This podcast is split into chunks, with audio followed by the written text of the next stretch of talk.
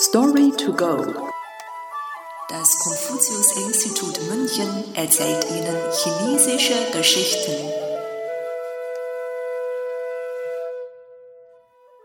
Dornen tragen und um Vergebung bitten.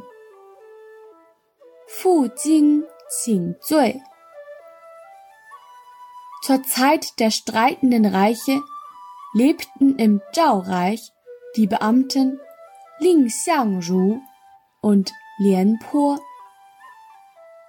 Ling war ein intelligenter Ziviloffizier und Lian Po ein mutiger Militärsoffizier. Eines Tages wurde Ling Xiangru zum führenden Ministerposten befördert, welcher einen Rang über Lian Po lag.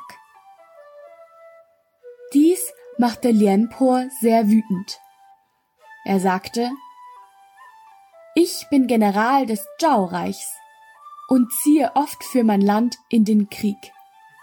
Aber Ling Xiangru wird nur befördert, indem er große Reden schwingt.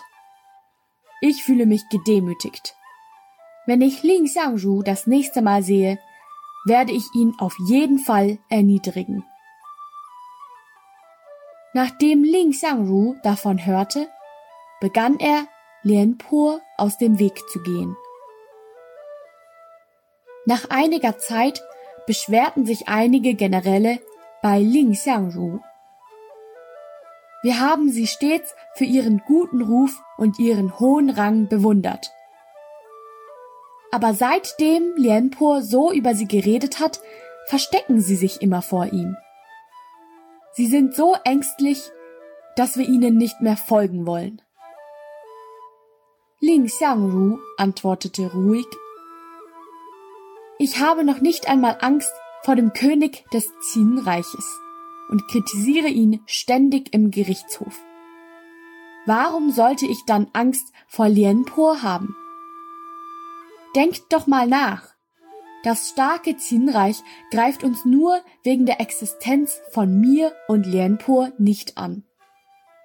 Wenn wir beide jetzt streiten würden, gäbe es schlimme Konsequenzen für unser Zhao-Reich.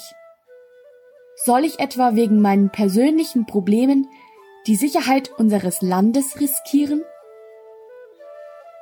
Als Lianpo von den Worten Ling Xiangrus hörte, schämte er sich für sein Verhalten. Als Zeichen seiner Reue zog er sich sein Hemd aus und band sich Dornenzweige auf den Rücken, bevor er Ling Xiangru aufsuchte und um seine Verzeihung bat.